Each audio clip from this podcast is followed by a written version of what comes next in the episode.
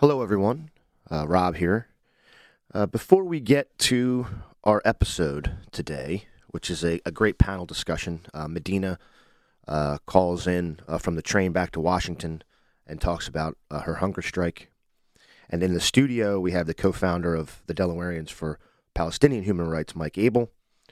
And we have the comms director from Delaware DSA, Syjil Ashraf. Um, Syjil also has a podcast called Call Me Beta, and we'll link to all that.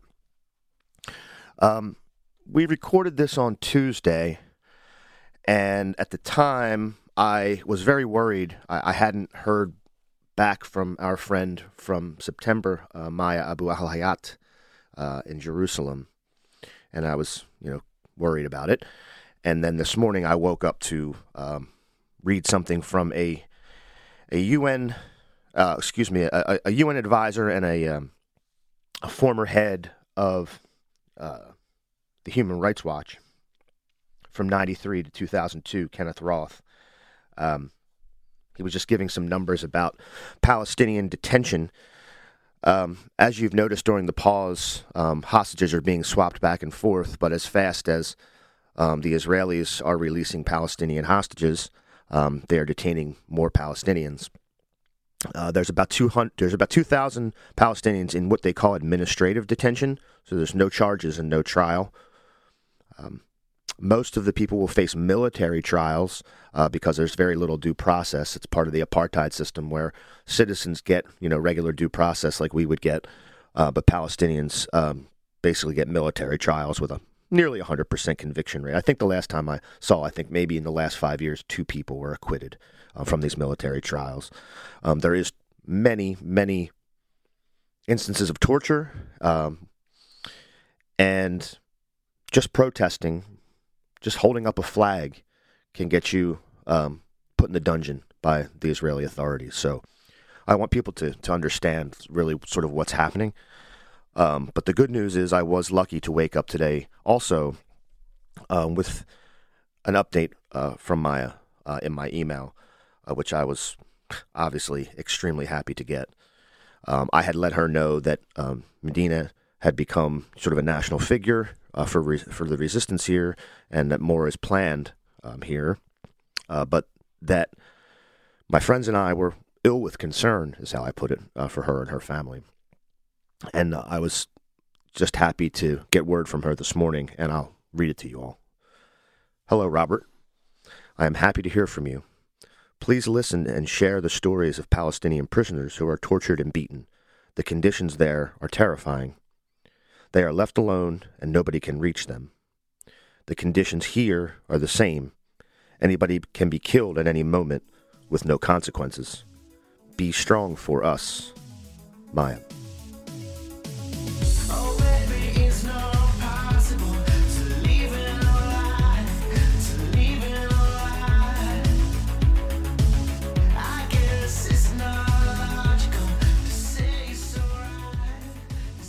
Comrades and friends, hello. Uh, we're in the shadow of Rockford Tower. We're behind enemy lines. We're in the belly of the Delaware Way Beast.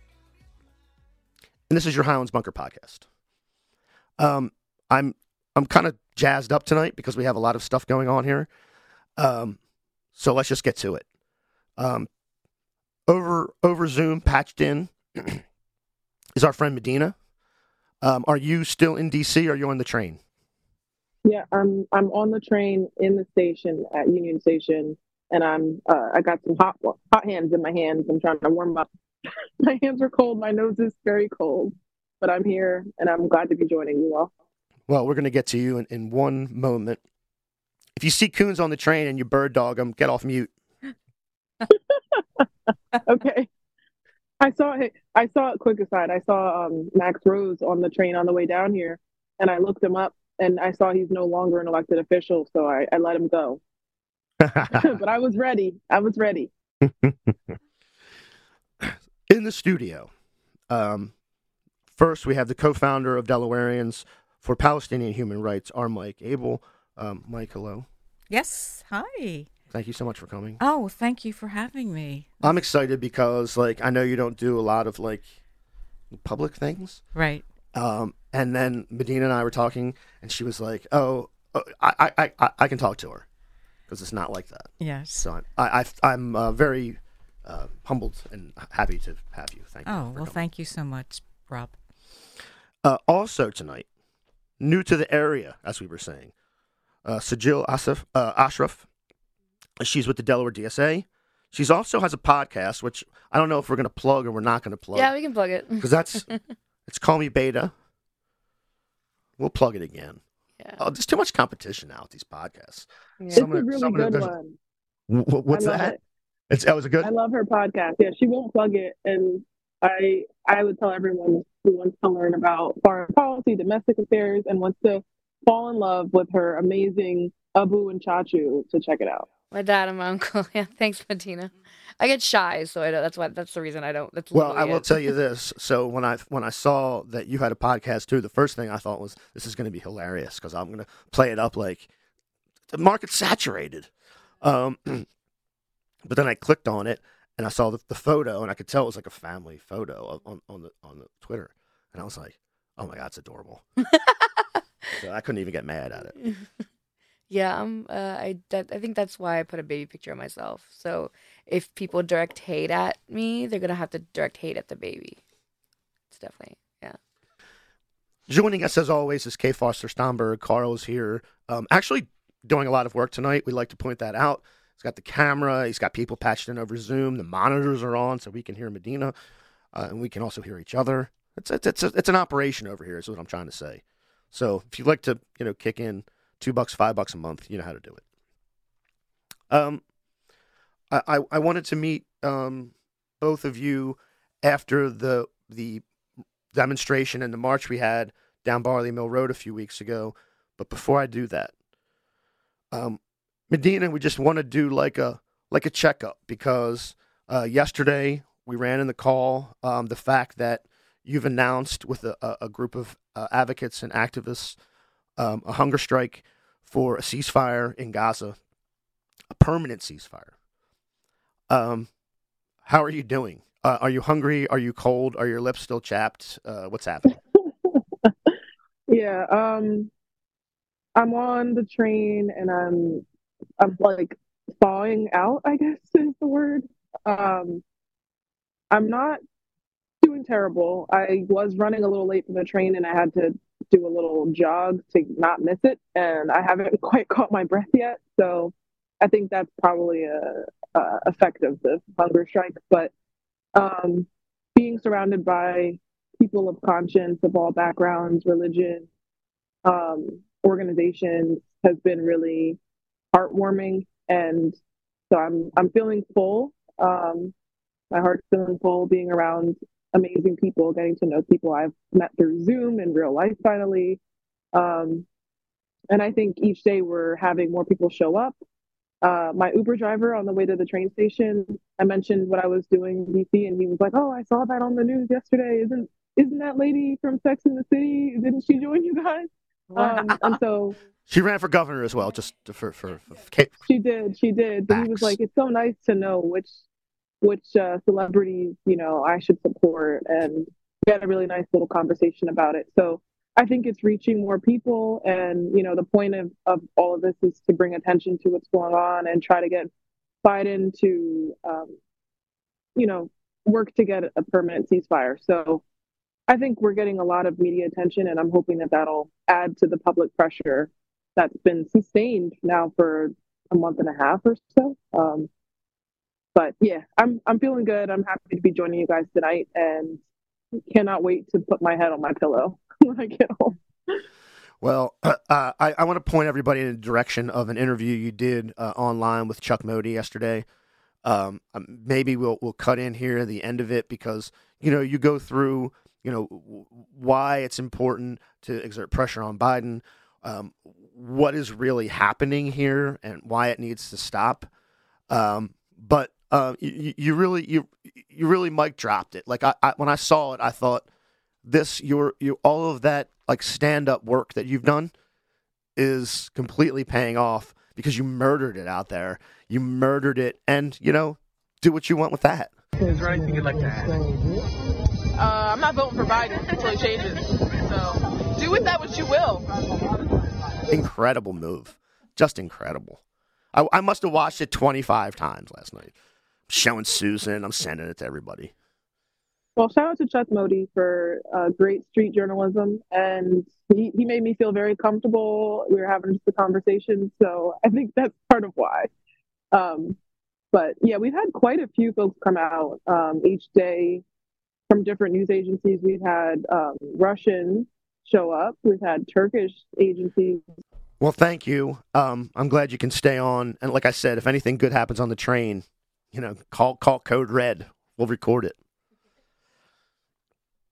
Uh, so first, uh, before we start talking about general stuff, uh, Mike, Yes. can you give a little bit about your background? We were talking a little bit about it before, and I don't know how much we recorded, but um, you know where you grew up, um, what it was like, and how you became someone who wanted to sort of organize people for, for a cause, like in, in public. How did that happen? Sure. So I guess I classify myself as a tricultural kid. Um, I was born in Wilmington, and then at age three, I went to Colombia, South America, and lived there for about six to seven years. Um, and to give you a little background on my ancestry, uh, my mother's parents were from a very small Christian village called Beit Jala, which is in Palestine. And in the early 1900s, they emigrated to Latin America. This was right after, you know, the Ottoman Empire and the crumbling of the Ottoman Empire. And there was a huge emigration of, they called them Arabs, Turks, and Jews to South America. So my grandparents were part of that. Arab Christians. Arab Christians. Gotcha. Yes. Yep. And they ended up in a very small village called Aracataca Magdalena. So I experienced um, that that childhood surrounded by indigenous people, and also on our block we had uh, merchants that were Arabs, Turks, and Jews, and everybody coexisted. How big? How big was the place? Oh, Like, what- what very, very small. I was going to say. It uh, was like maybe three blocks, and there was a church down the street, and okay. you know, Talking like a cattle like a town, like a- what bathing in the of middle as of the a- street. As a, as a Latin American town. yes, Yeah. yes, very much so. Yeah, yeah. Um, so I lived there, and then my father came to Colombia and said, you know, it's time to go home. This this kid needs an education. So we came back to Wilmington, Delaware. And with having immigrant parents, um, my dad is from Ramallah, Palestine, which is a much bigger city. Um, he was educated in the Quaker school. He was born like in 1910. And he ended up in Wilmington, Delaware, because his brother had an Oriental rug company in Wilmington. So my father was working with him, and I started working in the business when I was about nine years old because my father went out on his own to do his own little, you know, rug company. And my recollection is that every weekend was a party it was this is the way I was raised and it was also a halfway house. So we had the best of both worlds because we had Palestinians coming in from Latin America and we had Palestinians coming in, you know, from from the Middle East. And my father took it upon himself um, to, you know, entertain them and help them, you know, get apartments and, you know, try to secure jobs for them. So it was a Latin flavor and it was a Palestinian flavor. But what's interesting is that it really was not political. And there were three languages in my household there was English, Spanish, and Arabic. And Arabic was the silent language that was used with, with my parents, so there wasn't a whole lot of Arabic except for cuss words. But the cuisine was amazing.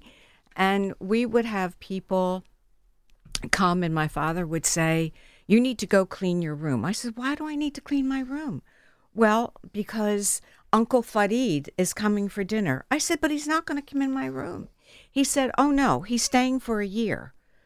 So this is this is how I grew up. So it was very interesting. Um, also, uh, you know, with my father having his own business and he became successful in his business, he was so busy being an American that he really did not um, highlight his background as being Palestinian. That's a classic American. It is. It is. It's a cla- uh, at It that- is. especially at that time. right. That's the classic American story, right? Exactly. Every sort of reactionary American and you know business person Right. wanted to be like Right. American, whatever that was. So my my immersion into being a Palestinian was really all the um, engagement that I had with cousins, with aunts, with uncles, and it, we had our own little world.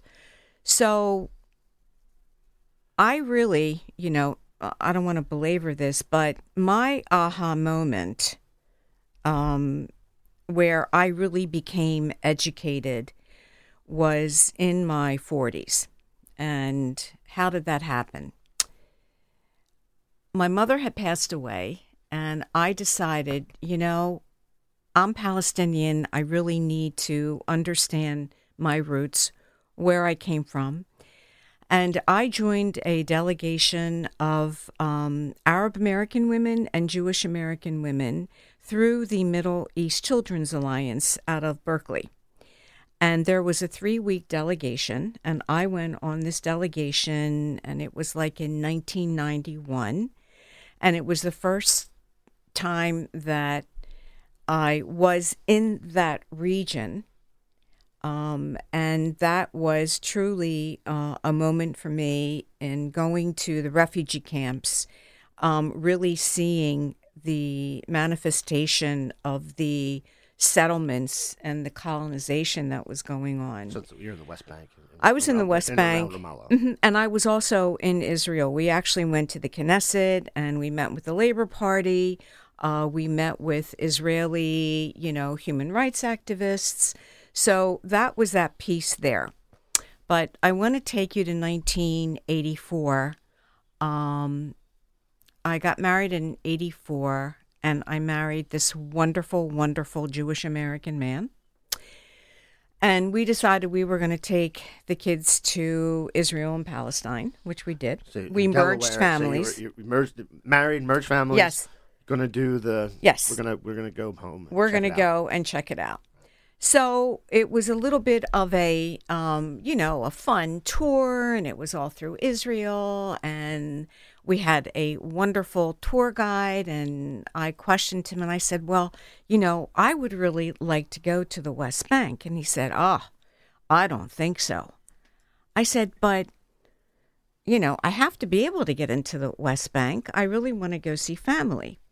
So, um, I left the group with my daughter, and my husband was very supportive.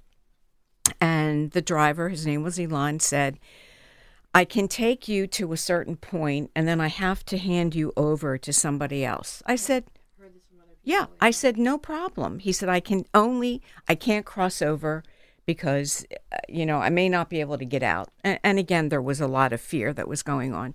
So, um, he dropped us off. My daughter and I were walking the streets of Ramallah. I'm asking questions. Where does the Mikhael family live?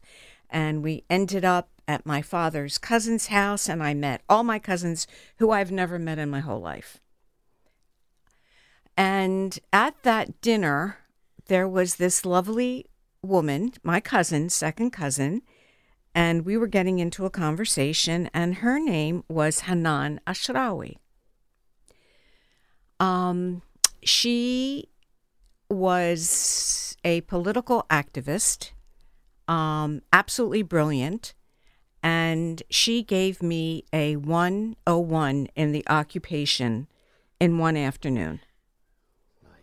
She was Um, like, "Have you heard about she- the Balfour?" Th- Yes. This is literally like Yasser Arafat's number two. This, yes. Yeah. So Hanan Ashrawi is also um, the only female that was part of the Madrid Peace Conference. And she was very, very influential. But again, she was Christian, she was woman. and they sort of, you know, kept her behind the scenes. So that was quite an education for me, and that was another aha moment. Um, and then after that, um, I came back in the 90s and I started doing, I was asked to do presentations on my eyewitnessing and what I did. I was in Gaza. I stayed in refugee camps. Um, I met the most humble, beautiful, kind people um, throughout the West Bank and Gaza. And I really thought, gee, I could come back and tell my story.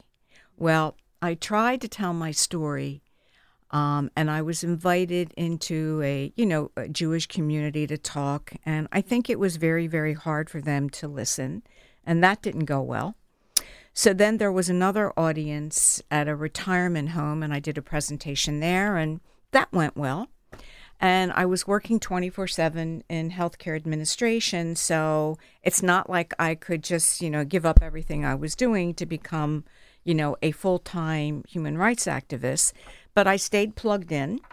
And then when I left healthcare in 2008 and 9, I joined a diplomatic delegation with the Council of National Interest, which was out of DC. So, who were these people? Um, it was a conglomeration of retired Foreign Service diplomats, uh, ex ambassadors to different Middle East countries, uh, and also Harriet Fulbright from the Fulbright Scholarship Program. So there were 12 of us on this tour. We visited five Arab countries, and we also um, were sponsored by the UN to spend time in Gaza. And a few of us, because of our medical background, visited medical facilities. And um, being that Harriet Fulbright was with us, we actually spent a lot of time with Fulbright students in Gaza who could not get out. And absolutely brilliant, brilliant individuals. Um, and we were there right after the Cast Lead operation. So we were there in May of 2009, and, you know, we saw the remnants of the bombings, and it was just really very, very sad. And yeah, I we think went. it's important to mention. We've talked a little bit about it, and I've referenced books about it, uh, like the Khalidi book. Um, but this is another wave of just devastating action against Yes, Gaza. th- this has happened, um, you know, uh, over and over again through the 2000s to now. You know, different waves of this. Right. They call it mowing the lawn. Right.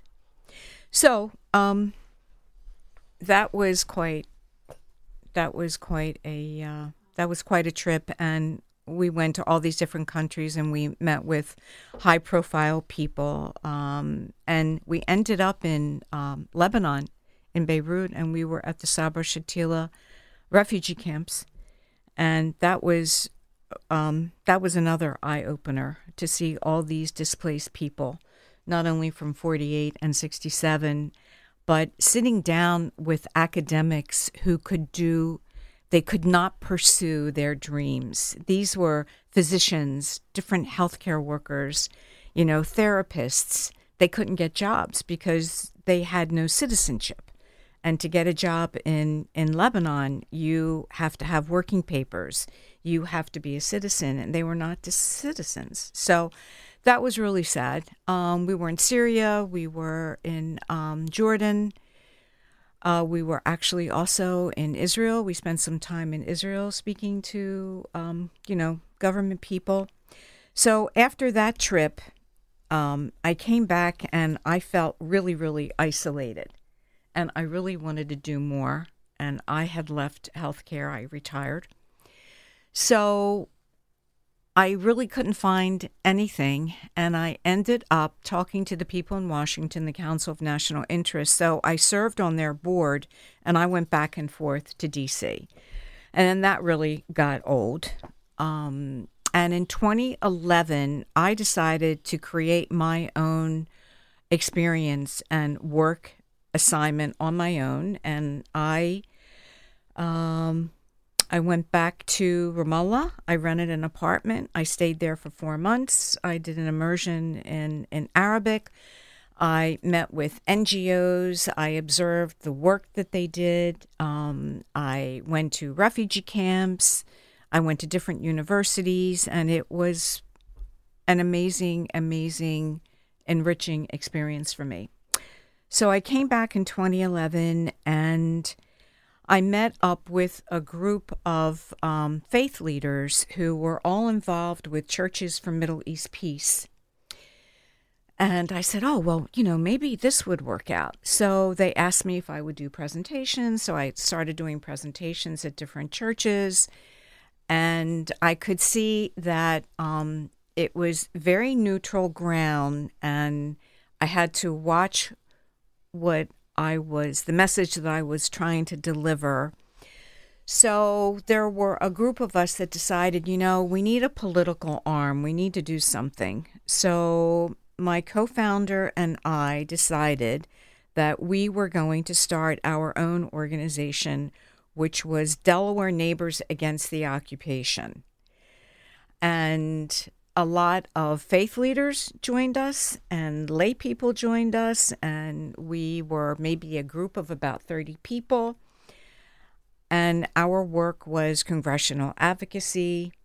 Uh, and then my son in law got involved and said, you know, this is really good stuff. You need to you need better branding. You need a better name. Um, you need something a little more user friendly. So we switched our names, I guess, in like 2014 to Delawareans for Palestinian Human Rights. And we are on our way of being 12 years old. Um, we have a core group of about 30 to 40 people. Um, because of Madinah's, she is quite the influencer what has happened between October 7th and now, our email list subscription has like tripled. And we are now looking at how we're shifting to things and becoming more and more active. and the beauty of all this is that we really got introduced to um, the youth movement. The, and the youth movement movement is unbelievable and to go back to you know the protest and everything that Madinah did and meeting Syjil through you know the DSA and being with people that are you know so energized it it really was a huge influence for me and the work that I do that's such a great segue because I, I it's a fascinating story. Um, and also, you're going to have like a great perspective on sort of what I wanted to talk about with Syjil and, and, and as a younger activist coming from outside.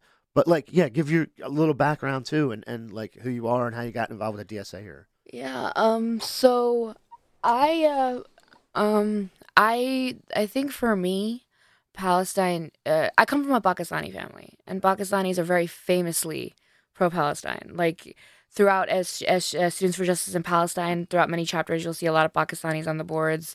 Um, the uh, famously, I was a Pakistani Air Force pilot that was like the only one to shoot down Israeli like fighter jets in the '67 war.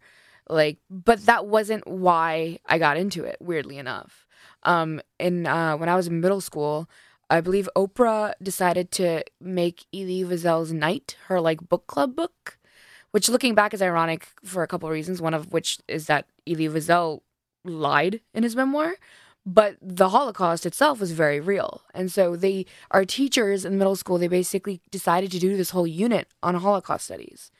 Um, and it, we mostly focused on the, you know, the, the European Nazi Holocaust and mostly on what happened to the Jewish people. But we, you know, we did talk about what happened to Armenians, what happened to gay people, people with disabilities, and then we went on to talk about other genocides, Rwanda, um, and you know, here and there. And I was just, I was so affected by it. And I remember we even had like a little essay contest at the end, and I like won third place. But then at the end of this whole unit, all of our teachers, like our our language arts teacher, and then our his, like our social studies teacher, and then our science teacher, each of them did like a presentation kind of relating to their subject or something they were interested like for us like as kind of like a finale like about you know the holocaust and our social studies teacher uh Mr. Gray, who I guess has honestly changed my life with what he did, he basically was like, Well, I want to talk about what happened to the Jewish people after the Holocaust.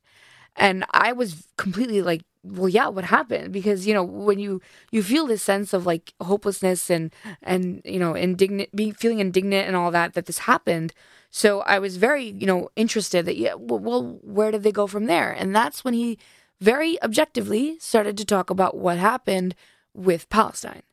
And as his presentation went on, I was horrified especially because and I'll admit like I am Muslim so like the fact that the majority of the Palestinians are Muslim uh, that kind of hit on a personal level as well um and uh, when I went back to my family and I was like yo and they were all like where have you been you know because like I said most uh, most Muslims most Pakistanis especially tend to be very pro Palestine so then fast forward to when I was in college my sophomore year um, I ran. I came across uh, Ranjitan. Actually, I think Madinah was working with her the other day on this hunger strike. She had started up Students for Justice in Palestine at Rutgers and Rutgers uh, University in New Brunswick, New Jersey. And I ended up being on that founding executive board. And my whole rest of the time that I was at Rutgers, I was with SJP. Um, notably, we kicked off the BDS boycott, divestment, sanctions movement on campus. Uh, our Hillel is pretty strong because, in general, Hillel chapters across the country get a lot of money from the central Hillel. And then also, there was a, a local, I need to look and find his name. There was a local person that would also give them another million dollars a year. So we were like up against a behemoth. And yet, we somehow, I think, managed to freak them out enough that like I remember a year, like the next year, they were building a whole big Hillel house. And we already had like a Chabad house and everything. Like there was already, there's a lot of really great, like Rutgers is great. There's a big Jewish community, a big Muslim community. Like we had that. But very much you could see that the Hillel people on campus were not happy that we were doing what we were doing. Yeah, I think you hit that idea just like you did about like a an epiphany, like a aha. Mm-hmm. Yours was more, you know, your family's from there, and you had an experience where you served. You you sort of had a great high school teacher. Yeah, middle school teacher. Yeah, middle school teacher. Honestly, yeah. yeah. Um, I I've been telling people this, and I think I mentioned this on one of the patrons only episodes, but I'll mention it now. Our neighbor here uh, is a retired doctor, and she uh, very active, runs all this stuff, and she's just a real cool sort of liberal person. and uh, I actually borrowed her flagpole when I took the flag out to the to the, uh, demonstration. And so we got to talking about it. We had dinner that week, and she said, "You know, I feel like everything I've been told about Israel my whole life is wrong." And I said, "You know, a lot of r- regular people are coming to that conclusion um, because the." You know the the the game was strong. You know they had they had a I mean, even Zionism, if you know your history, had a head start uh, in the late 19th century. Um, but people are starting to come to that realization. But my question was going to be because there's a huge push from younger people. But Mike, you have a you. What is your feeling on giving sort of talks about this in the 90s? Giving, you know, doing different kinds of work in the 2000s? Like, you probably have a feeling of just the regular person's sort of um, awakening to this issue, how they're receiving the stuff that you're telling them, that you've been telling them for 30 years or whatever. Um, how's it hitting you? I mean, are you seeing more? Are people sort of coming to a conclusion, or or are you still getting as much pushback as you ever have? I am seeing a whole shift because of the youth movement. A, a different, it, it's it's just amazing um, how, you know, I've been at this for almost thirty years, and just seeing what is taking place now on campus, you know, in um, you know all these young people and their organizations and all these, you know, the larger grassroots organizations like Jewish Voice for Peace and the U.S. Campaign and, you know, American Muslims for Palestine, it has become, and also the Palestinian youth movement, it, it has become, um, I feel, very, very successful And part of it is the messaging and the social media. Social media, yeah. Social media has changed. the game. It has changed the whole game in a very positive way. Yeah, I mean, you cannot deny the fact that, and you know, we've made jokes about it. I'm not going to make a joke about it, but the Israeli propaganda game is so weak because of social media. Uh, people, I think, are starting to explore more history. They're like, "Well, what's going on here? Yeah, this doesn't look right." Once you start to look at the facts, they're probably you realize just how weak the propaganda yeah, is. Yeah, you're like, well, Yeah. this doesn't this doesn't make any sense. And and uh, I think people are starting to starting to come to that. And and and, and I'm I've talked about in here. You know, I had sort of my a lot of my political nascent political thought when I was like a co- uh, high school and college student uh, was about Africa, South Africa specifically at that time because of Mandela. That was like a you know you started learning about like Mandela's in prison, but now he's good. Wait a minute, what's happening now? You know, and and you know you sort of see how these things work. How you know you're told for reasons that uh, somebody's a terrorist, and you're told for reasons that you know we got we got to do it like this. But as you start to see it, you're like, that's not that's not right. And and I think you can't deny that social media has been a big part of that. Huge. Huge part of it. And especially with, you know, these brave journalists that are reporting every day out of Gaza, doing the best they can with whatever allocation of time and connectivity that they have. And so many have been The- murdered. while they're Yes. be, yeah while they're being targeted While they're being targeted. Yes. That's right, Syjil. Yeah. So they are getting the word out. They are doing the reporting. They are sending the images. And that's that's powerful. Absolutely powerful. And I think the other big thing is, you know, with the the American public, I don't think they have any idea where taxpayer money is going with all the U.S. military aid that we are sending to Israel.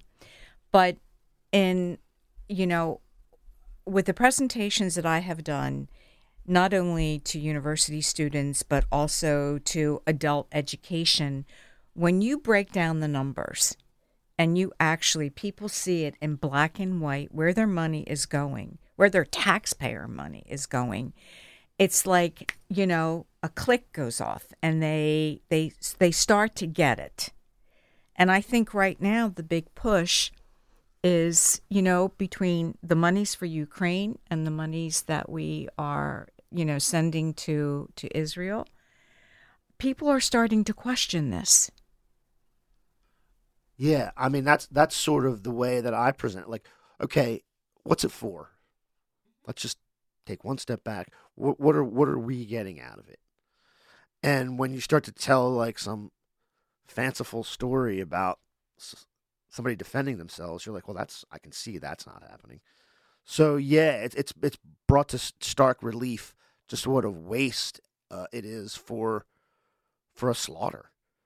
You know, for an idea that you know we got sort of got caught up in. You know, I've been talking about the history. I was so uh, I'm going to brag to you guys a little bit.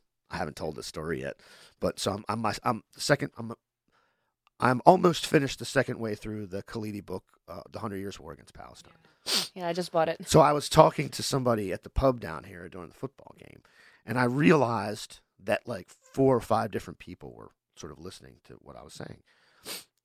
And then somebody walked over and somebody said, "No, no, he's he's he's he's talking about this." And I was like, "Oh no, this is boring. I'm sorry because we're at the pub and stuff." He's like, "No, no, go on." So I, you know, I went, you know, I gave him the, you know the full the full story about the, the I'm talking about the Nakba and stuff at the at the at the pub. Um, so people are um, they want to know what they're seeing. They can see it's wrong, and they're like, "Well, this there's got to be what the hell's happening here." And so I do see a, a, a- a big desire for that.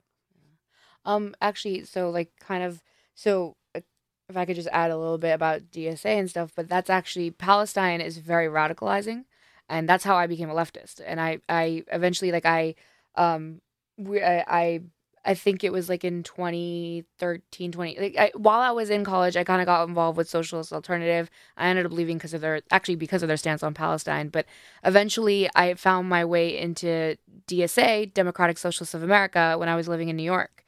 Um, and it was, it's not a coincidence uh, that a lot of the biggest national players right now that are pro Palestine are part of DSA.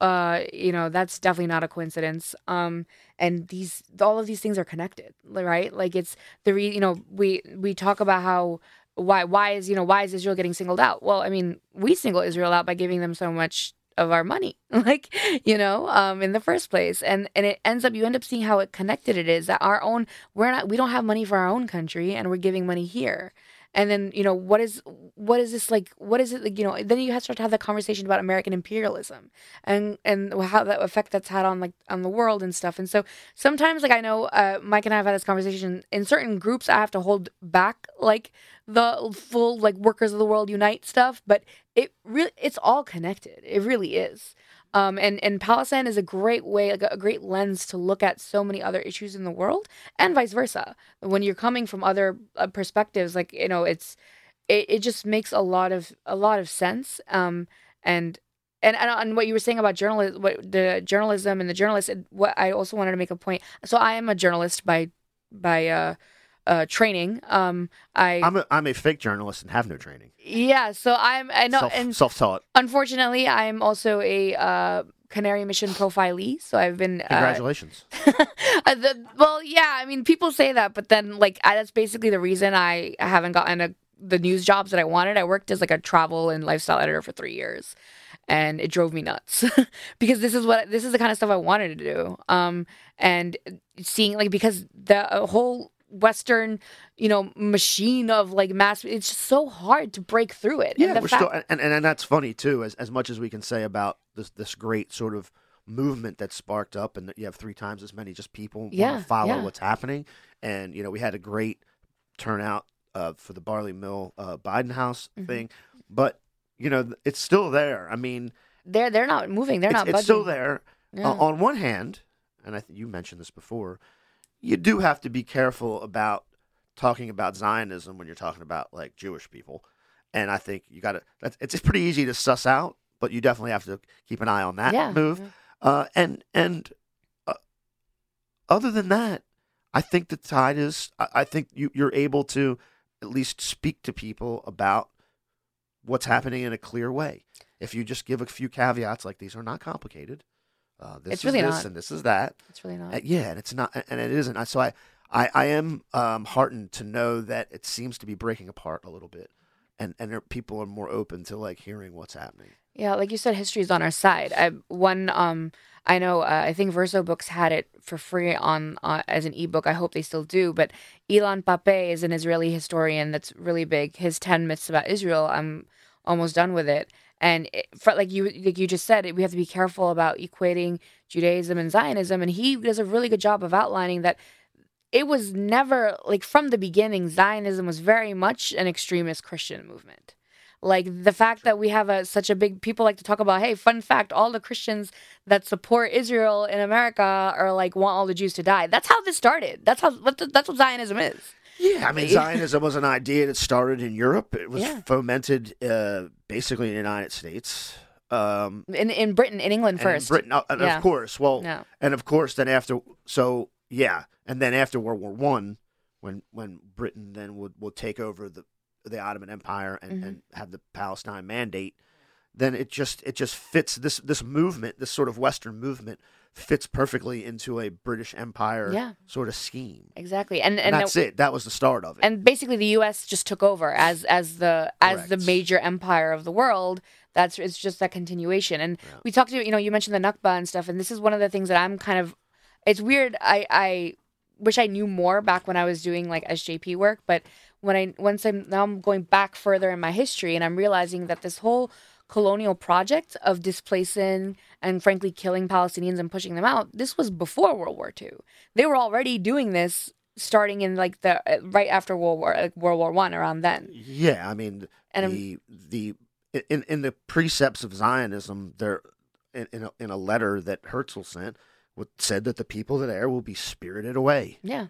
So I mean, I don't. That's a cool. I mean, it's a euphemism, I guess, but that, that's what's ha- that's what's happening. Uh, Her, looking at so Theodore Herzl is uh, for anyone who is not aware, he's the you know he was a Jewish uh v- like guy from Vienna. Um, and he was very much he's considered the modern like founder of the modern Zionist movement. They declare the state of Israel underneath the portrait of him and everything. But when you look at his writings, it's so he's so blunt about it. Like he literally is writing to Cecil Rhodes, like the colonizers of all colonizers, saying, "Hey, um, could you help me out here because I think you're gonna like my project here, where I'm bringing in Europeans and pushing out brown people." He like he was very self aware of it, and it's it just it's it's amazing how much of the the writing is there in the British archives and the Israeli archives, and now that we all have access to it, like not just social media, but just the age of information, the Well, fact that's that all. Pop, that's Pappé's work too. Pappé's work is about a bunch of declassified documents in the '80s that came to light, yes, and then he starts reading them and thinking like, "Hey, boy." yeah, I mean, all, all of that declassified stuff from the 30s, from the uprisings and stuff, you know, and and and, and he had a, you know, that's his body of work, really. and it, it's very telling that he was basically driven out of Israel. Yeah, like, that's right. Yeah, with his work. Well, here's here's the here's the part I want to get to. So, I I I, I had our uh, our crack team of of support staff pull this for me. Um, and it's I, I feel like it's very uh, relevant to to Madinah what what you're on a hunger strike for and what everybody there in D.C. is sort of demanding Joe Biden do. Uh, so I found this uh, article. This was on A1, the front page of the New York Times, on August 13th, 1982. Uh, it is called, the, the, the headline is uh, Reagan demands end to attacks in a blunt telephone call with Begin by Bernard Weinraub. I wanted to read a little bit of it and we can like talk about it because, you know, there's a lot of talk right now about, you know, what the president can do and can't do and what should be public and what should be behind the scenes and what should be propaganda. So let's let's just get to it. Reagan demands end to attacks in blunt telephone call to Begin, Washington, August 12th. President Reagan expressed, quote, outrage to Prime Minister Menachem Begin today over Israel's latest bombing raids in West Beirut, saying the attacks had resulted in, quote, needless destruction and bloodshed, unquote. It was the sharpest statement by Mr. Reagan since the start of the Israeli invasion of Lebanon nine weeks ago. Larry Speakes, the deputy White House press secretary, said Mr. Reagan had been, quote, shocked by the Israeli attacks on West Beirut. Mr. Reagan voiced his feelings directly to Mr. Begin, according to Mr. Speakes. Mr. Speakes said the Israeli action had threatened the efforts by Philip C. Habib, Special American Envoy to Lebanon, to end the fighting in Lebanon and arrange the withdrawal of 6,000 to 9,000 Palestinian guerrillas trapped in West Beirut. In the last 48 hours, Mr. Habib's peace plan seemed on the verge of success. This is again from uh, Larry Speakes. This is a quote. The president expressed his outrage over the latest round of massive military action, Mr. Speakes said earlier this afternoon.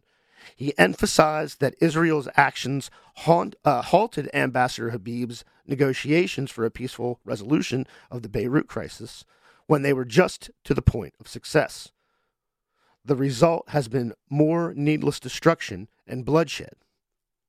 Mr. Speakes, when asked if Mr. Reagan had shouted at, at the Prime Minister, declined to comment. So, that's Ronald Reagan, folks. That's a Ronald Reagan presidency. Should we be should we be demanding Biden at least like get to that level?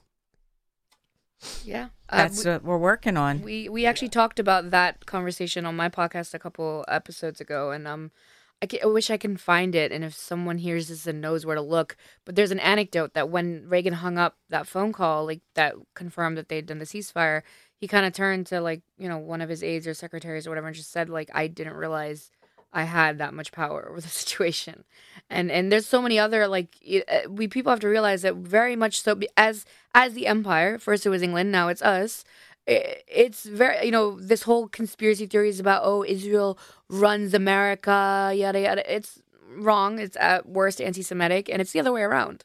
If anything like you know this whole project of Israel is very much serves colonialism and imperialism and you know like the global capitalist, which is why I always go on and on like you know in the DSA specter uh, spectrum I'm very focused on that because it's very connected. But you know we the, this is so like it what this is the reason we have to fight. We are in the not you said belly of the beast here in delaware but as americans we are in the belly of the beast of this whole global empire where they're doing this everywhere. But palestine is just that like that linchpin that nexus of so much of of this mess. Yeah there's one more little piece i'll read because i think there's a few uh, interesting tidbits in that in here that could be you know could be relevant to our present discussion uh, so this is a little more detail from a official statement sent out by the White House, um, and it's under a column called "Unusually Blunt Statement." Officials denied, and it's from the same uh, article. Officials denied reports from Israel that Mr. Reagan had warned Mr. Begin that Mr. Habib would return to Washington if the raids continued. The unusually blunt White House statement said, quote, the president was shocked this morning when he learned of the news of heavy Israeli bombardment of West Beirut. As a result, the president telephoned Prime Minister Begin concerning the most recent bombings and shellings of Beirut. The statement said Mr. Reagan then, quote, expressed his outrage. Quote, he emphasized that Israel's actions halted Ambassador Habib's negotiations for a peaceful resolution of the Beirut crisis when they were at a point of success. The statement continued. The results had been uh, more needless destruction and bloodshed. Quote The president made clear that it is imperative that the ceasefire in place be observed absolutely in order for negotiations to proceed. We understand the Israeli cabinet has approved a new ceasefire, which is in effect. It must hold. Asked if Mr. Reagan had threatened to suspend American arms aid or take other retaliation, Mr. Speaker replied, I won't discuss that, and also declined to discuss Mr. Begin's response. So, uh, you know, I, I, think that's the that's the very least we can ask for. That's like a pretty low bar. You know, that's not that's not exactly you know that's not exactly a bastion of human rights. You know, Ronald Reagan. You know, ask any ask anybody. You know, ask any any priest in Central America that was trying to like help poor people what they think of it. So it's not exactly like a great dude. So that's like the that's the minimum I think that yeah, we're looking for. It's it shows how far right, to the right we've gone on this issue. Yeah. Yeah, and and again, I think it's more as time went on, and this is something you experienced in real time. As time went on, you know, some people were a little more receptive, um, but the story, you know, the story of Zionism entrenches itself. Um, certainly, you know, it's very, very, very easy to manipulate public opinion about what is terrorism and what is armed resistance. We've seen it with Mandela. Uh, we've seen it with, you know, men, I, have I've belabored this point. I'm not going to belabor it anymore. Um, but it's something that we've we've experienced in real time. So it, it takes a little it, it, takes a little unraveling, for sure. Um, but I'm I'm so happy that people have really taken it up. It's actually happening.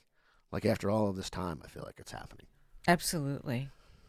I mean, you know, we I listened to this poet Richard Medhurst today, and we actually put it on the Delphi Current reporting, and it's a poem, uh, and it's called, you know, enough. You got to listen to it. It's it's amazing, and people are seeing what is happening. People are they're they're speechless. Uh, well, I shouldn't say speechless. Some of us are speechless when we look at these images and what is happening, but the world is seeing this. Look at all the protests all over the world. Look at these soccer players coming out with flags on in different countries. There is so much support for this Palestinian cause, but our U.S. government is so connected to the Israeli government that how do you how do you break that? you know, we have a very, very strong um, Israeli lobby that has a lot of power within our own government. And how do you break through that? How do you break through all the propaganda?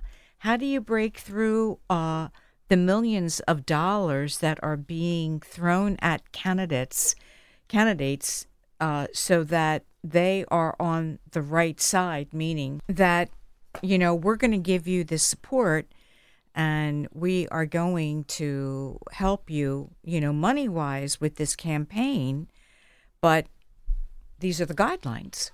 Yeah, I mean, we saw it this week. It's basically like bribery. Yes. You know, trying to get people to challenge Yes. Ilhan Omar. And and not and and and, and speaking of politicians and, and activists who need support, um, not everybody can be cool and go on Chapo Trap House. Yeah, like Madinah. Not everybody can be cool and do a uh, hunger strike uh, at the White House. Right. But people can support Madinah and people like Madinah. Absolutely. For sure. She's out there in the street. She's out there. it- uh, yeah, there's no question about it. So, Madinah, take your accolades. We love you. I mean, you're right. We can't all do, you know, the same things. We all have different skills and talents. Um, but what I will say is, I'm I'm able to do the job that I'm doing because of my constituents. Um, and they reach out and they tell me that they support me and they love what I do, and that helps me keep going. Um, and that's my role, right, as a legislator. But there's a space for every single one of us in this movement and, and in any movement for human lives. Mhm. Um, so I, I mean, I would just kind of reemphasize what you said, Rob. I think for folks who are listening who feel like, you know, I don't know if I feel comfortable speaking up on this. I don't know enough. You know, you gotta you gotta get connected with Delaware and Palestinian Human Rights because they're doing a lot of really educational programming that can help you figure out, you know, how, how to feel comfortable having these conversations. And it's it's understandable that people are anxious about these kind of conversations because it can you know, and also there's so much hatred and there's so much uh, targeting, right? Um, so I would just say get get tied in with these groups that are doing the work. Um, learn as much as you can, and be in community with people that you know share your values, because that's what keeps us going. Yeah, thanks. I, I don't know if you heard us uh, either, but um, we talked a little bit about the the Reagan exchange with Begin in in '82 in Lebanon, um, and the the way that Reagan was immediately public, very public, and and, and you know talks of conditioning aid, um, and and talks of you know exerting the authority we have to stop this was was uh, was public in no uncertain terms. And uh, you know, I know that being out at the White House, that's exactly what you're doing. You're asking for the that's like the minimum. And um, you know, I just wanted to, you know, uh, you know, we we run into a lot of people day to day, especially here uh, in in the in the, in the first state, who um, sort of want to tell us what's what, and uh, I'm not being told that anymore. I'm not. That's not happening anymore and that's not my problem. I don't look at it like my problem. Like if if if if if your if your boy can't if your dog can't hunt, it's not my problem. And uh, Madinah was very uh, el- in a very eloquent way um, mentioned that on the on the Chuck Modi uh, stream yesterday. I feel exactly the same way. I, I absolutely 100% uh, endorse that statement, uh, and there's no question about it. We need we, we need a change in uh, in course uh, with Israel. We need focus on Palestinian rights. The apartheid has to end. Ethnic cleansing has to end, and we have to figure out a way out of this. The first thing is absolute ceasefire now, forever, forever, and then we'll sort it out. That's it. And um, Madinah, thank you so much. I'm gonna let you rest a little bit now that you've been under the. We lost you under the Baltimore tunnel. okay, I appreciate you guys. Yeah, are you going? Are you going to be around? Uh, are you going to be around tomorrow? Or are you going to rest all day tomorrow? What's What's your plan? Oh no, I'm I'm in in in to DC and back every day. Yeah, Uh, I've oh, got- you're going back yeah, and forth got- every day. Okay, Yeah. I didn't know. if yeah, because staying uh, you know there. I'm I'm focused on this, but I'm also a state rep who's got to go to community meetings, and I've Oh, got yeah. to you know got stuff I got to handle in Delaware. So Yeah, you're- you're um, 21st century. Biden on the train back and forth. oh yeah. yeah, I can't wait to catch one of these guys so I can bird dog them and show up to the hunger strike all hyped up. Just make sure you get it on tape, put it on I TikTok. know, but please, Oh, Madinah, yeah. please take good care. I mean, you are our brave heart. What you are doing is beyond, beyond exceptional. Mhm. And you are an inspiration to all of us, and we love you. oh, I love you all too. Yeah, solidarity. We love you, sister, and be and and and I think I I want to echo that too. Everybody here, you know, I I- I know it's important to you. I, I know this is an important thing, but just make sure you take care of yourself. Get some sleep tonight. Yep, please. We'll do. We'll do. All right. I appreciate you all. We'll See you speak to you soon. Um, can I add to what Madinah was talking sure about can. with Delawareans for Palestinian human rights? Um, in the past month, you know, I had mentioned that people have been reaching out and they have joined our listserv. So, for your listeners that are out there that really want to learn more, they need to go on delphr.org, D E L P H R.org. Um, we have many, many categories. Um, we have FAQs. There's there's history involved. There's you know book recommendations. But I wanted to highlight you know for your audience these are the things that you could be doing now because people are reaching out to us saying, "What can we do? What can we do? Perfect. This is this is a devastating situation. What can we do?" So the first thing is call members of Congress. Okay, on social media, amplify Palestinian voices on Instagram. There are many, many amazing, um, you know, reports and postings that are going on on TikTok and Twitter as well. and they need to go on there. There are Palestinian journalists who are reporting. There are Palestinian analysts who are doing reporting. Um, and the next thing is to really try to start studying the BDS movement boycott, divestment, and sanctions. And you can go on BDS.net or BDSmovement.net. And we'll link to, by the way, everyone, as we as Carl will Yes. hear this, we link to all this in the show notes. Everything you were saying, Wonderful. There will be a link right under. Okay, the show. that's awesome. And then um, support, you know, Palestinian relief funds. For instance, Playgrounds for Palestine, the Palestinian Children's Relief Fund.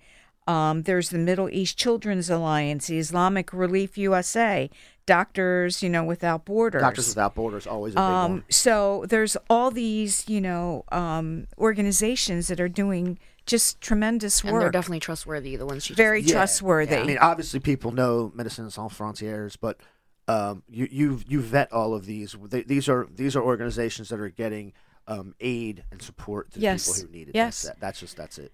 and also, you know, come on out and, you know, be at a protest, participate in a protest. Yeah, I can tell you, this is a good time to talk about it. Yeah. The the the demonstration and the march we did in, uh, on Barley Mill Road to the Right. president's house a few weeks ago. I've been to like a lot of different kinds of protests. I've been to ones with like millions of people and ones with like six people. So diff- all different stuff. And I didn't know exactly what to expect, but I was I, I knew it was going to be sort of what it was going to be. Um, the people that were there were like the most diverse. The vibe was probably the best vibe I've ever been in in one of those things. Mhm. Tons of families. Um, you know, tons of tons of like uncles and stuff going to pray beforehand, all that stuff. Yeah. He's like, oh look, uncle's going over there doing their Yeah, thing. the I know that kids. from, I know, I know what's happening. um, but just like it was just a a really really good vibe. Um, I think the, like I said, the families made it made it cool too, and and and so I think people, maybe not this audience, but in general, people sort of like, I'm not, I don't go to that stuff. I don't really think. I mean, you, you mentioned it before about sort of being non-political, being sort of in a bubble. You have something else going on. You can come do this. You can come support uh, and and just come out to one of these actions. It's not it's not scary. You can bring your children. You can see what people what the speeches are. You can feel like you're feel like you're part of it. um, because I can tell you, you're going to want to be part of it. When somebody asks you, like, "Hey, this is real bad. What'd you do?" So it's it is. It's show. If you're a human, you should show up for humanity. And we were talking about, um, you know, it, it sounds impossible when we talk about how much money AIPAC puts into candidates and all that. But um, I wanted to highlight it. it, Like, you know, Summer Lee was, I believe she's a state rep in Pennsylvania. Um, she won. They they really tried. They put their money in to unseat her, and they couldn't do it. Like, so my point is that it, it, things might sound impossible, but you would. I was saying this to my dad on our podcast the other day. Donald Trump was our president how can you think anything is impossible now? Like nothing, not everything is fair game. And, um, you know, it, it, in the, in a movement, not just a protest, but there's a role for everybody. Whether you're like, hey, I'm not a great speaker, or I'm not really good at writing. There's always we can use anybody and everybody in even the smallest ways possible even just your ideas you know just to have you in the room would be so helpful. Um and i'm also you know i'm also I, as secretary of communications for delaware dsa i'm gonna plug us as well delaware dsa where that's that's our um you know our handle on instagram and twitter and everything. And you know we we're trying to do a lot of work especially on palestine right now. Dsa is really coming through and yeah dsa has been really great we're hoping to set up a, a phone bank soon which because uh, all the DSAs have been doing this. No, um, no money for massacres. You can Google that. You can join a phone bank actually wherever you are. Just you can look at the dates and the times that they have it, and you can help call like not just your local representatives. I think they're trying to target specific uh, Congress people. Um, so that's a great resource for sure. And uh, like you know, it it you would be um, like whether the problem is I understand when people are like, oh, I don't want to get political, but our life is so politicized, whether you like it or not. Yeah, it's it's being done on you. yeah. You want so eh, so in that anger that you feel, anger is not a bad emotion. It's bad if you if you use it wrong. So channel that anger and and do something about it. Well, one of the things, one of the big themes that we and, and we were talking before, we've done this for almost five years now, and one of the big themes always comes up is a lot of the people who really started to solidify a sort of activist leftist movement in Delaware, like people like Drew Serres, um, called their organization or conceived of their organization as a network. And that's why they call it that. And they're very good at finding where you fit. Exactly what you said. So it could be DSA. It, it, it, it could be um, Mike's organization. It could be anything. But if you get in touch with people, they're going to find things that you feel satisfied doing and that you can do to help. That's been a it's been a big theme of ours, and I really believe that, especially people who are really committed. The organizations are growing. Um, you tell us like what you like and what what you're into. We will find important work for you to do that you'll feel good about. Absolutely, there's no question about that. It's the power of the people, and monetary help is always great too if you have no time. That's a great point. Mm-hmm. Um, I know you have a podcast. Uh-huh. Maybe we'll link to it Probably, probably won't. Oh, but no. Okay. um, but what you could do is you could check out our Patreon page at patreon.com slash the Highlands Bunker. We've put out some really cool uh, patrons only material lately. We did it over the Thanksgiving holiday. We're going to do more of that. If you want to check out Call Me Beta, you can. It's on all the platforms. We will link to it in a, in a show of solidarity I'll make sure we link to it. If it doesn't get linked, it's Carl's fault.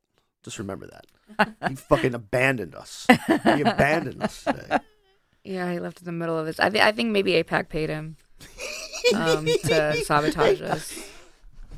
That's great. Uh, Mike, thank you so much. Um, oh. I've really appreciated your story. I, I, mm-hmm. I, just, I don't know, it was, it was great. Thank you. Thank you. Thank you, Rob, for this opportunity. I appreciate it. And uh, Syjil, even though your brothers are more into like 2020 cricket than Test cricket, it's fine. Yeah, my brother. yeah, my brother.